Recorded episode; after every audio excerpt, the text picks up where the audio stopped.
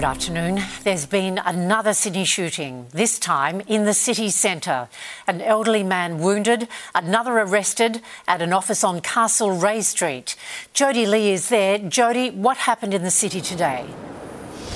Good afternoon, and well, this took place inside the office of a law firm on the ninth floor of this building on Castle Ray Street that also houses the Greek consulate. We understand that two men, both aged in their seventies, were involved in some kind of disagreement before one man has shot the other in the groin. Office workers, quick thinking office workers, then sprung to action. Some of them uh, administered first aid to the victim, while others restrained the alleged gunman until police arrived. The people inside the office were very brave. They restrained the offender until police arrived. What type of firearm was used? It was a small calibre semi-automatic pistol. The victim is this afternoon being treated at the nearby St Vincent's Hospital, but we do understand he's in a stable condition. As for the alleged gunman, he is with detectives at Day Street Police Station, but is so far proving uncooperative. We don't yet know what the relationship between these two men is, but no doubt that will form a key part of the police investigation. Anne? Jodie Lee reporting from the city. Thank you, Jodie. There's been a fresh outpouring of grief and heartache following the discovery of the bodies of Sydney couple Jesse Baird and Luke Davies. Floral tributes continued to grow outside Mr Baird's Paddington home, where the two men were murdered, and a vigil was held in their memory overnight. Robert Avadia reports. Well, it's now nine days since police allege uh, Jesse Baird and Luke Davies were shot dead in this Paddington terrace behind me. Their bodies were found yesterday, and that sense of finality has been a crushing blow, not only for their friends and families, their neighbours here, but also the wider gay community in the eastern suburbs. We still see a constant stream of mourners here to pay their respects. The floral tributes are growing, not only from people who are friends, but equally people who didn't know the gentleman, but are just so affected by what happened. We have kids just a little bit older than these guys, so it's just tragic. Parents with um, broken hearts. Also affected by this, of course, is the New South Wales Police Force. This has come as an enormous shock. It is hurtful to many of them, and in the words of an inspector, they wanted to demonstrate with this investigation, we're getting a result from the family, that what Beau Lamarre-Condon is alleged to have done does not represent the force. It sends a shiver right throughout the whole of the New South Wales Police Force. Uh, you know, they don't expect one of their own to commit an alleged murder, but at the end of the day, they do their job, and they demonstrated that by being so dedicated to this search and finding the bodies. In tandem with the homicide investigation is a critical incident investigation where police investigate police. Here, a police officer is alleged to have murdered two men. The critical incident investigation will examine not so much what happened here, but why it happened and how it could have been prevented. That will include looking into Beau Lamarre-Condon's background. Thanks, Rob. Cost of living relief has been locked in for households after the government's stage three tax cuts passed the Senate last night.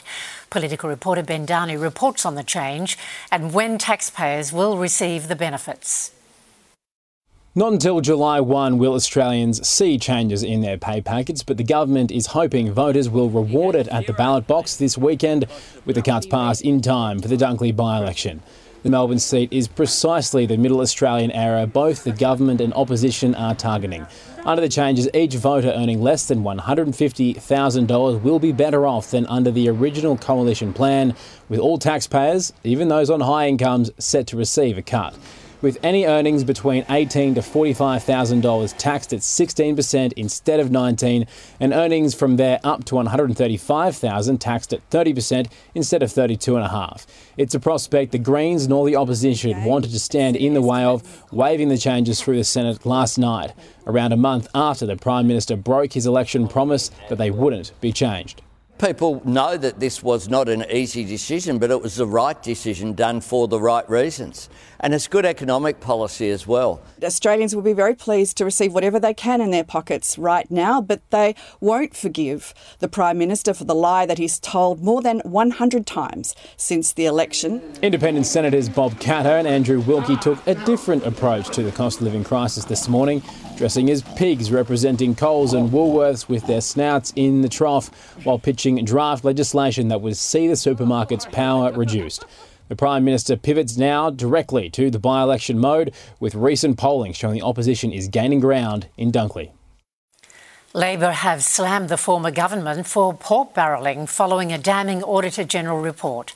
A review into the five billion dollars West Invest program funded by the sale of WestConnex found the fund lacked integrity and projects were chosen based on political reasoning rather than merit.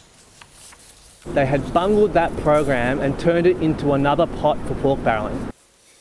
The former Treasurer, who was given authority to choose the projects, has rejected the claims. Prince William has pulled out of an event at the last minute due to a mysterious personal matter. As Hugh Whitfield reports, the heir to the throne missed a memorial service at Windsor Castle for his late godfather.